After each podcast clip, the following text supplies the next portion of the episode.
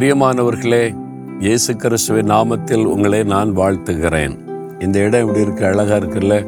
இது எனக்கு ஒரு வீடு மாதிரி தெரியுது மிதந்துக்கிட்டே இருக்குன்னு பார்த்தீங்களா இது ஃப்ளோட்டிங் ரூம் உங்களை ரெசார்ட்டில் இது மாதிரி நிறைய அந்த ரூம்ஸ் இருக்குது தண்ணீரில் மிதந்து கொண்டு இருக்கிறது ஆச்சரியமா இருக்குல்ல? ஆமாம் இது வந்து பூவார் என்கிற இடம். அதாவது தமிழ்நாட்டினுடைய பார்டரில் கேரளாவில் இருக்கிற ஒரு இடம் இது. நீங்கள் வந்தீங்கன்னா இந்த மாத்தாண்டத்தெல்லாம் தாண்டி வந்துட்டால் இது சீக்கிரத்தில் இந்த இடம் வந்துடும் இந்த இடத்துல இந்த பக்கம் பார்த்தீங்கன்னா அரபிக்கடல் அந்த பக்கம் அரேபியன் சி அது இந்த வந்து பேக் வாட்டர் இந்த ரெண்டு கடையில் கூட கடற்கரை இந்த மணல்லாம் இருக்குது பார்த்தீங்களா இந்த இடம் ரொம்ப அழகாக அமைச்சிருக்கிறாங்க. அதனால் நிறைய டூரிஸ்ட் வர்றாங்க. குடும்ப குடும்பமாக இந்த மாதிரி ரூம்ஸ் எல்லாம் தங்கி இருக்கிறாங்க பார்க்கவே ரொம்ப அழகாக இருக்கிறது. சரி இந்த நாளில் ஆண்டவர் உங்களுக்கு ஒரு வார்த்தை சொல்றார். என்ன சொல்றார்? மத்திய ஏழாதிகாரம் ஏழாவது வசனம். பாருங்க மத்தேயு ஏழு ஏழு. அது சொல்லுமா? மத்தேயு ஏழு ஏழு கேளு கேளு அப்படின்னு சொல்லுவாங்க. என்ன அந்த வசனம் சொல்லுது? கேளுங்கள் அப்பொழுது உனக்கு கொடுக்கப்படும். என்னால் கேட்கிற எவனும் பெற்றுக்கொள்கிறான் நீங்க கேட்கணுமா? உங்களுக்கு ஏதோ ஒரு தேவை இருக்குல்ல? சுகம் வேணும் விடுதலை வேணும் ஒரு வழி திறக்கப்படணும் ஒரு ப்ரொமோஷன் வேணும் இந்த காரியம் நடக்கணும் இப்படி ஏதோ தேவை இருக்குது. அண்டு சொல்ல நீ கேளு மகளே நீ கேளு மகனே அப்படின்றார். நம்ம நினைக்கிறோம்? எனக்காக கேட்குற ஊழிக்கார் இருக்கார்ல ஊழிக்காருக்கு தெரியப்படுத்துகிற அவர் கேட்பாருன்னு அந்த ஆண்டவர் என்னை எதிர்பார்க்கிறாரு என் மகன் கேட்கணும் என் மகள் கேட்கணும் அப்படின்னு அவர் காத்திருக்கிறார். ஒரு சமயம் திறப்பின் வாசல் ஜெபத்தில் ஒரு சகோதரர் வந்த சாட்சி என்னை ரொம்ப சந்தோஷப்படுத்தினார். என்னென்னா அவருக்கு வந்து இந்த வலது கை செயலற்று போனார். தூக்க முடியாது. வலிக்கும். உயர்த்த முடியாது. பயன்படுத்த முடியாது. ரொம்ப பாதிப்பு. இவ்வளோ மருத்துவம்லாம் செய்து அந்த கையை வந்து பயன்படுத்த முடியாத ஒரு கஷ்டம். இடது கையில் தான் எல்லாமே. அப்போ சொன்னாங்க நாலு மாவடியில் ஜபம் நடக்குது. மோகலாசஸ்னு ஊழியக்காரர் ஜபெல்லாம் நடத்துகிறாரு நீ போ சுகமாயிருன்னு சொல்லி அவர் பிரயாணப்பட்டு நாலு மாடி வந்துட்டார். திறப்பின் வாசல் ஜெபத்துக்கு ஜனங்களோடு உட்கார்ந்து கவனிச்சுக்கிட்டே இருந்தார் நிறைய சாட்சி சொல்கிறாங்க அப்புறம் ஜெபம் நடக்குது நான் வசனத்தை பிரசங்கம் பண்ணுறேன் இவர் என்னடானா எப்படா கூட்ட முடியும் இந்த மோகன்லாசஸ் என் மேலே கை வைத்து ஜெபிக்கணும் என் வல்லதுக்கு சுகமாகணும் அப்படின்னு ஊழியக்காரனை எதிர்பார்த்துக்கிட்டே இருக்கிறார் கூட்டம் முடிஞ்சது முடிஞ்ச உடனே நான் எல்லோரும் கை வைத்து ஜெபிப்பது உண்டு அவரும் வந்து முழங்கால் போட்டார் கூட்டத்தோட அப்போ இன்னைக்கு எனக்கு சுகம் கிடைக்கணும். மோகலாசஸ் என்னை தொடணும்னு சொல்லி. நானும் ஒருத்தருக்காக இயேசுவின் நாமத்தினால கை வைத்து ஜெபித்து கொண்டே போனேன். அவர் மேலே கை வச்சிருக்கிறேன். ஒன்றும் நடக்கலை. சுகமே ஆகலை. இன்னும் எல்லாரும் சொன்னாங்க? மோகன்லாஸ் கிட்ட போனால் சுகமாயிருன்னு சொன்னாங்க. ஒன்றும் நடக்கலையேன்னு போயிட்டார். ஆனாலும் சோர்ந்து போகலை. அடுத்த மாதம் வந்துட்டார்.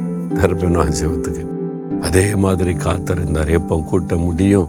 மோகன்லாஸ் மேலே கை வைக்கணும் நான் சுகமாக்கணும்னு சொல்லி.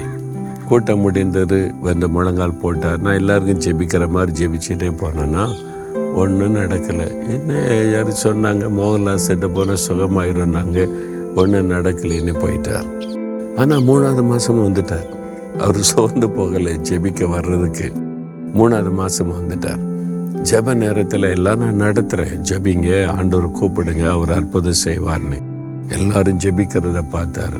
இவர் எப்பவுமே இவர் ஜெபிக்க மாட்டார். கூட்டம் முடியட்டும் ஊழியக்காரன் ஜெபிக்கணும் காத்திருப்பார் அவ்வளோதான் இப்போ எல்லாரும் ஜெபிக்கிறத பார்த்தாரு. நீங்கள் ஜெபிங்கன்னு சொன்ன உடனே சரி நம்ம ஜெபிக்கலாமே அப்படின்னு சொல்லி கண்ணை மூடி முதல் முதல்ல இயேசுவே என் வலது கையில் பிரச்சனை என்ன சுகமாக்குங்கன்னு ஜெபம் அவ்வளோதான் எப்பண்டா இவன் கூப்பிடுவான் அற்புதம் செய்யலான்னு இயேசு காத்திருந்தாரா? உடனே அவருடைய வல்லமை தொட்டது.